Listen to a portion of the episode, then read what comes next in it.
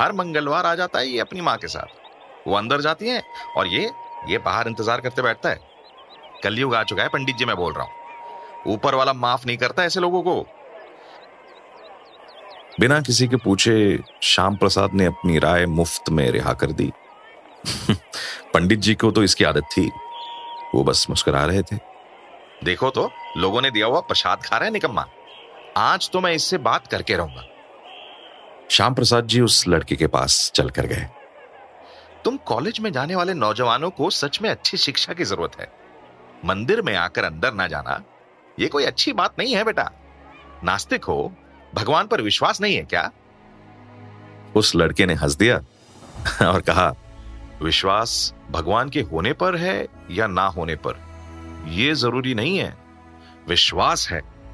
बस। दुनिया में जीने के लिए इतना ही काफ़ी है, श्याम प्रसाद जी। ये सुन के श्याम प्रसाद जी चुप हो गए। अचानक मंदिर में घंटियाँ बजनी शुरू हो गई। पूजा का समय हो चुका था।